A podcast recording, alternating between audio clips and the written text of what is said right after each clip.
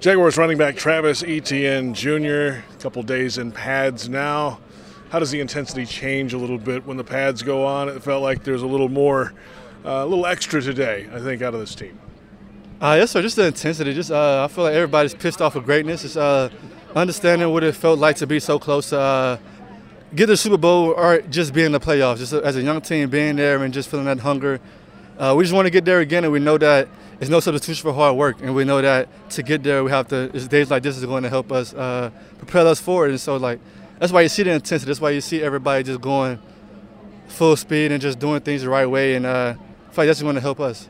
You know, we've heard a lot about the fast starts or lack thereof last season, early in the season, right? You know, uh, even later in the season, comeback wins and all that. But if this team starts fast early in games, gets that lead going uh, then things can, can turn out a whole lot better. How do you improve that? How do you improve fast starts? Does it start out here in some way? Uh, yes, sir, most definitely. But I also think it just starts with the familiar, familiar, familiarity of the playbook. Everybody, this everybody's second year in this uh, scheme, so we know more. Uh, we know what to expect. Uh, we've done it millions of times now, and uh, we, we're not out there just we we we out there and we know what to do. We're not out there just playing in the scheme for the first time, trying to get things on tape. We already have tape we know what uh, everybody's going to bring to the table, and we also added Calvin Ridley. So I feel like uh, just us going out there and being ourselves is uh, going to help us start fast.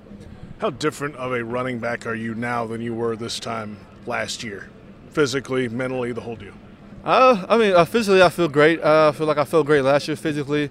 I would just say, well, I mean, my biggest leap is just mentally, uh, and just uh, understanding the little details of my position. Uh, just like me getting my shoulder square, just how much that means and uh, just how much that means to our offense and like just to a linebacker. Like he can't dictate where I'm going to go or he can't get an early guess on where I'm going to go. So kind of just playing cat and mouse with the linebacker and getting my shoulder square. So I feel like uh, mentally I took a huge step and that's uh, going to propel me forward this season. All right, Tank Bigsby comes in here. There's a lot of guys who've been around the league as well in this running back room, but uh, take us through Tank so far. What, how, how do you guys get along? How's the progression for the rookie? Uh, I mean, I love Tank. Uh, I love him. I mean, I feel like he's just always asking questions, and that's what, uh, it's really good because a guy like that, he, he pushes you to be better. Uh, if he's always asking questions, uh, he always has my mind wondering, my mind searching for things. So in order, so I, I can be the best role model for him. And I love that. And he's hungry. He's, he's he got that fire about him, and that's what I love. And that's what this running back needed in order to be to just get to that next level. Uh, whenever I come out, Tank goes in, it's no drop off. And I feel like that's what's going to just help us be the best team moving forward. You talked about the receivers, but you guys in the passing game too uh, is something that really wasn't utilized a lot last year, at least in, in your case. Um, could that be something you improve upon as this season goes along in the receiving game? You know, all those guys are going to get attention running downfield. That leaves you open, right? Uh, yeah, most definitely. I feel like uh, we're going to continue to be in our spots, and uh, and I feel like uh, this is going to be a lot better because Trevor uh, this is second year in Doug's system, so he's going to get to the check down a lot quicker this year.